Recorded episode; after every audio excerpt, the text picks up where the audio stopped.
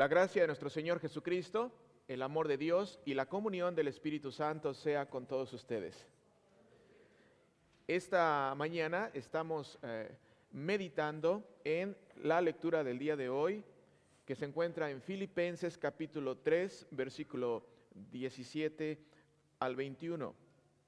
Vamos a meditar en estos versículos, pero específicamente en el versículo 18. Así que los invito a que eh, sigan las pantallas, pero también eh, si traen su propia Biblia, puedan seguirme ahí en la Biblia para que hagan notas. Filipenses capítulo 3, versículo 17 al 21.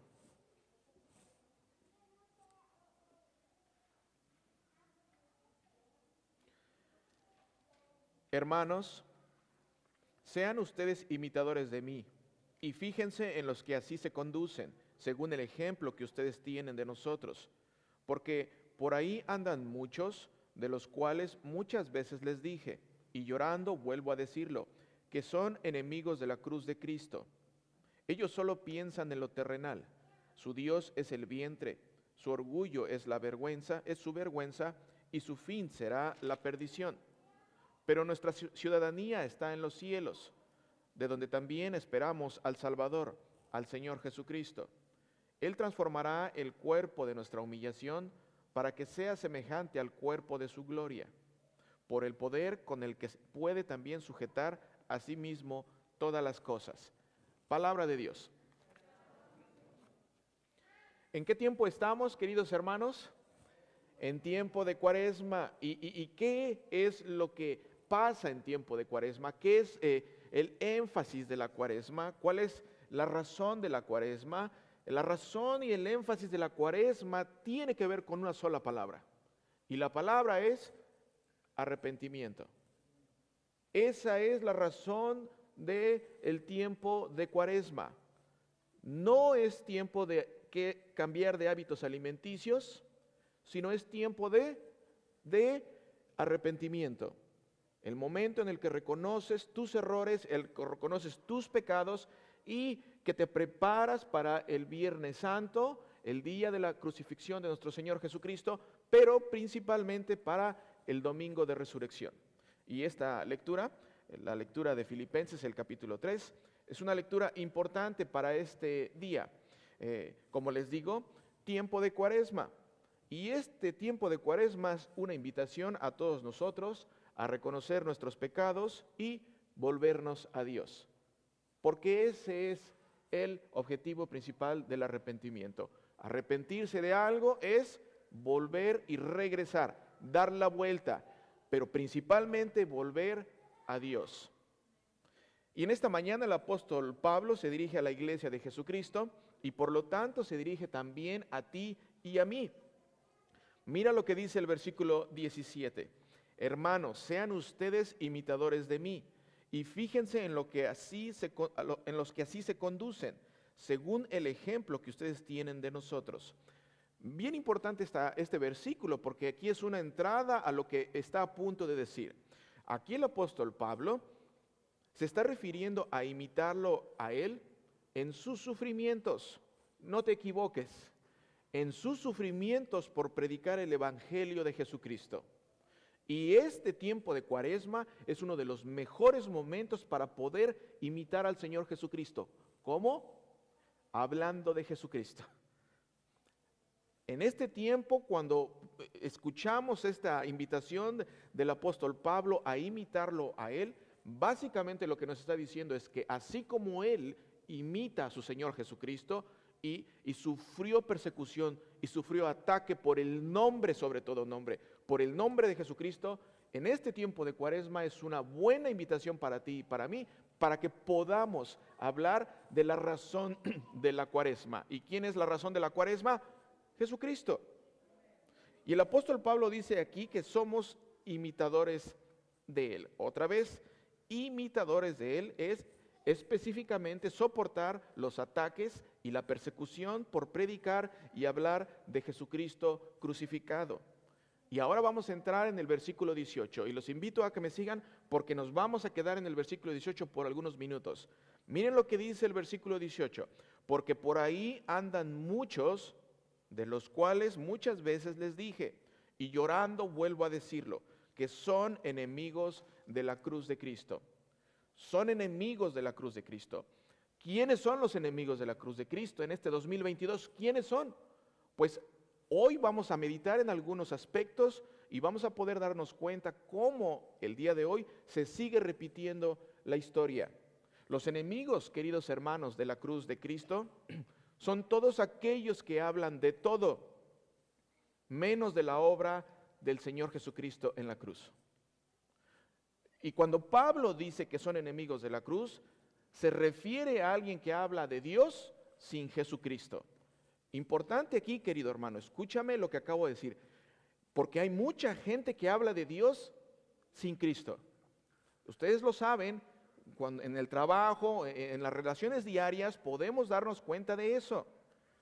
Cuando Pablo dice que son enemigos de la cruz, se refiere a alguien que habla de Dios sin Cristo.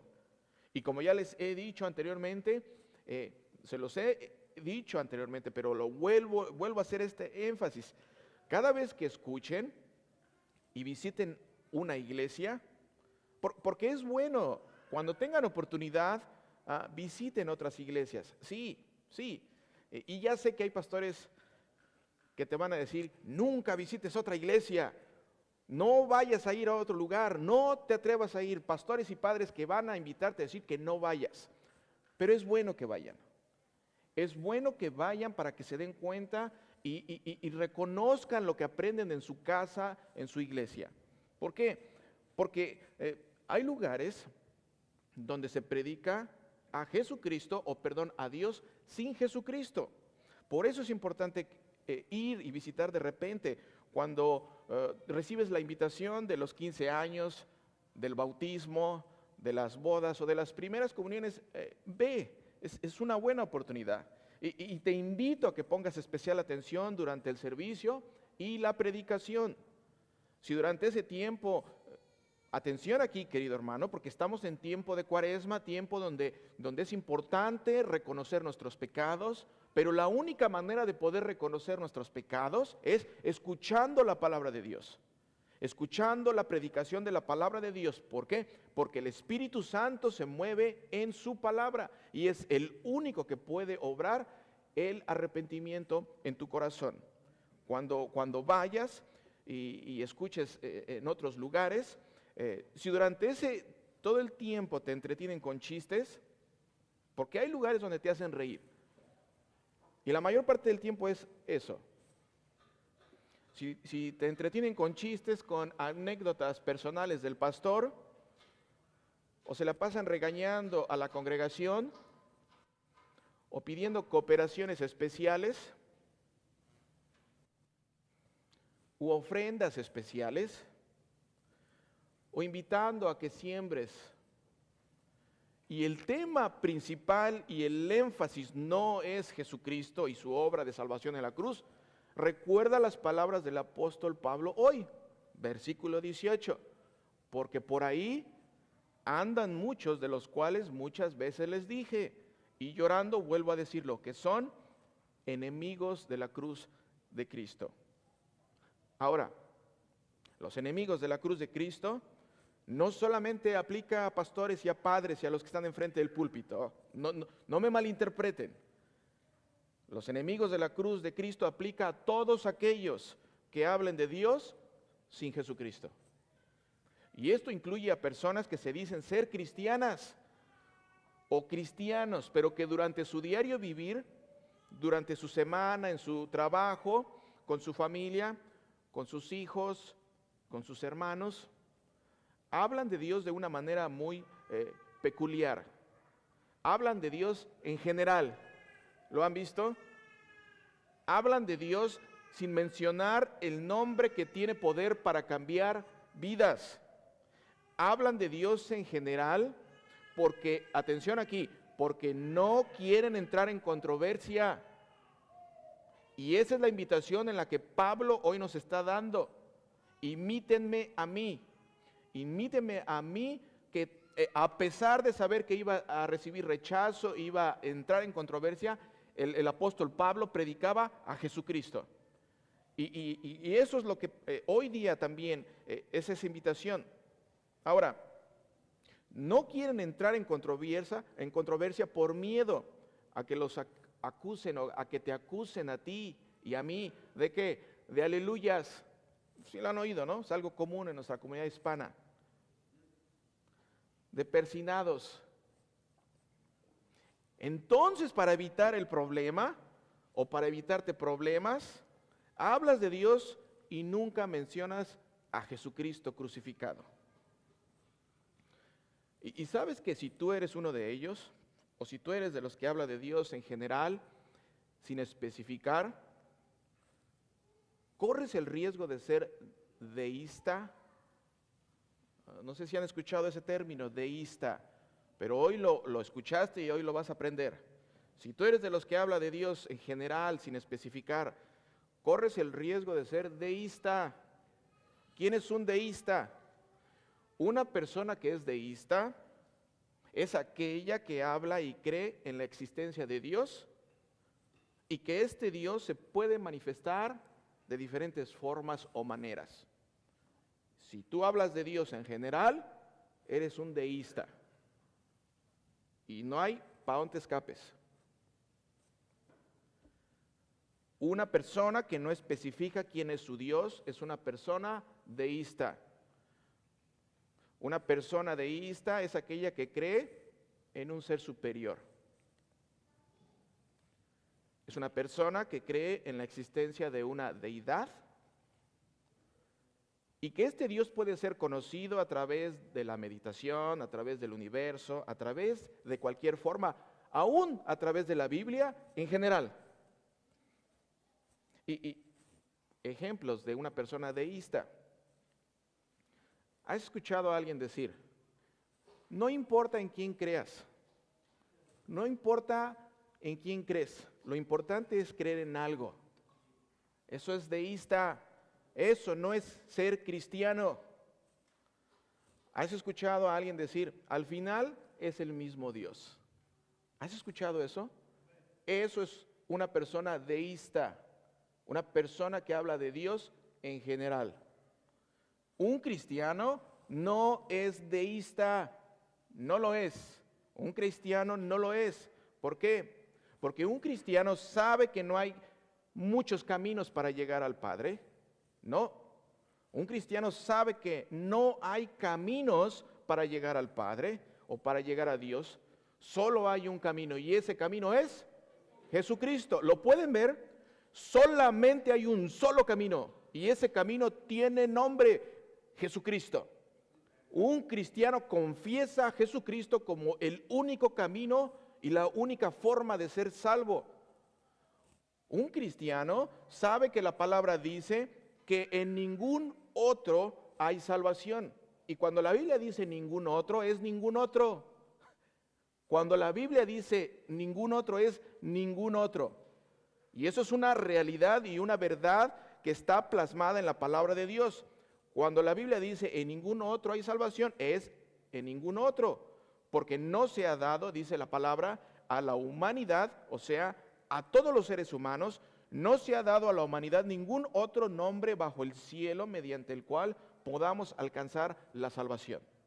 Solamente se ha dado en un nombre, y su nombre es Jesucristo. ¿Lo pueden ver?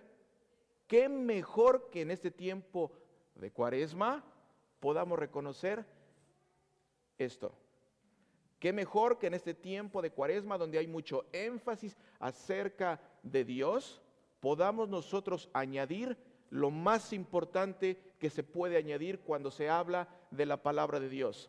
Es Jesucristo. Es un tiempo para poder reconocer y para poder aún sabiendo que vas a recibir cierto tipo de fricción y cierto tipo de empuje, porque querido hermano, tú puedes hablar de Dios en general y toda la gente te va a decir sí. No, claro que sí, estoy de acuerdo contigo. Pero en el momento en el que tú mencionas la palabra o el nombre Jesucristo, en ese momento la gente se echa para atrás, se incomoda, mueve la silla, se rasca el pelo. ¿Por qué? Porque en el momento en el que hablas del nombre Jesucristo, en ese momento empieza una lucha demoníaca.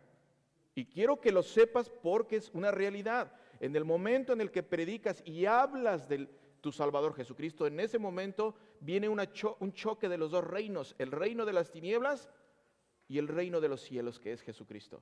Por eso Pablo nos dice hoy, imítenme a mí. Y qué mejor que poder imitarlo a Él en tiempos de persecución o en tiempos donde vamos a recibir rechazo. Y qué mejor que hacerlo en este tiempo de cuaresma. Mire lo que dice el versículo 18 otra vez, porque por ahí andan muchos, de los cuales muchas veces les dije, y llorando vuelvo a decirlo, que son enemigos de la cruz de Cristo. Queridos hermanos y hermanas, ¿en qué tiempo estamos? Tiempo de cuaresma, tiempo de arrepentimiento. Querido hermano y hermana, es importante que durante este tiempo sepas cuál es la razón por la cual vienes a la casa del Señor. Es importante que sepas que en este tiempo Jesucristo es el Hijo de Dios. Es importante que sepas que Jesucristo es la única puerta para entrar al cielo. Jesucristo es el único y verdadero pastor que nos pastoreará en el cielo. Jesucristo es el Dios de la gloria. Él es el único, querido hermano, el único que nos puede perdonar pecados. Jesucristo es la razón por la que vienes a la iglesia cada domingo. Él es el santo de Dios que nos da de su santidad. Él es el que cuida a nuestros hijos, Él es el que te cuida, Él es el que te provee todos los días. Y si tú eres de los que habla de Dios en general, qué mejor que viniste este domingo a la casa del Señor, para que cuando salgas puedas mantener esa recomendación del apóstol Pablo en tu mente y hoy y en este tiempo de cuaresma puede ser un buen momento para poder confesar tu fe que solamente se encuentra en nuestro Señor Jesucristo. Querido hermano y hermana, no le busques por otro lado, no le busques. Jesucristo en la cruz te da nueva vida. Jesucristo en la cruz te da perdón. Jesucristo en la cruz te sana. Jesucristo en la cruz te liberta. Jesucristo en la cruz te protege. Jesucristo en la cruz te sostiene.